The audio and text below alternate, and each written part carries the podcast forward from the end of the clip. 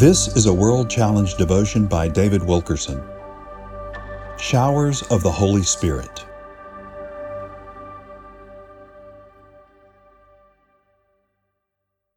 We often hear missionaries speak of great awakenings around the world. In every case, the spirit of prayer is tied to the harvest. In Vietnam, China, Siberia, the Amazon, Africa, and numerous other places, God's people are praying with fire and fervency, weeping and crying out to God, seeking His face, dealing with sin, and turning to righteousness. You cannot manufacture this kind of inclination to pray. It is the result of the spirit of supplication as God promised in Zechariah chapter 12 verse 10. These believers around the world are already experiencing it. We have often called for weeks of prayer at Times Square Church and we have experienced a small taste of this outpouring of the Spirit.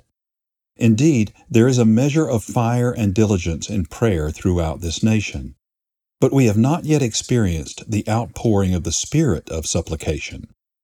God has shown me that even the desire and inclination to pray must come from the Holy Spirit.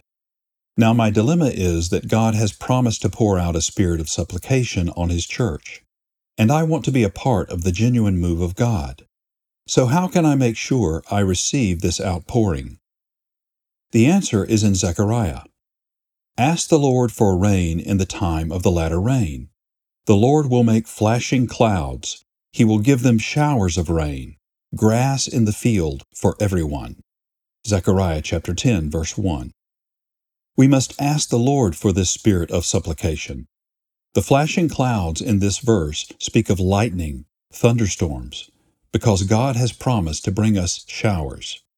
He is telling us in Zechariah, Ask and I will give you this burden from heaven, but you must seek it from me.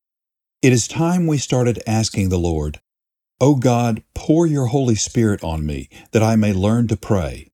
Open up the fountain. Let me be a part of your final harvest.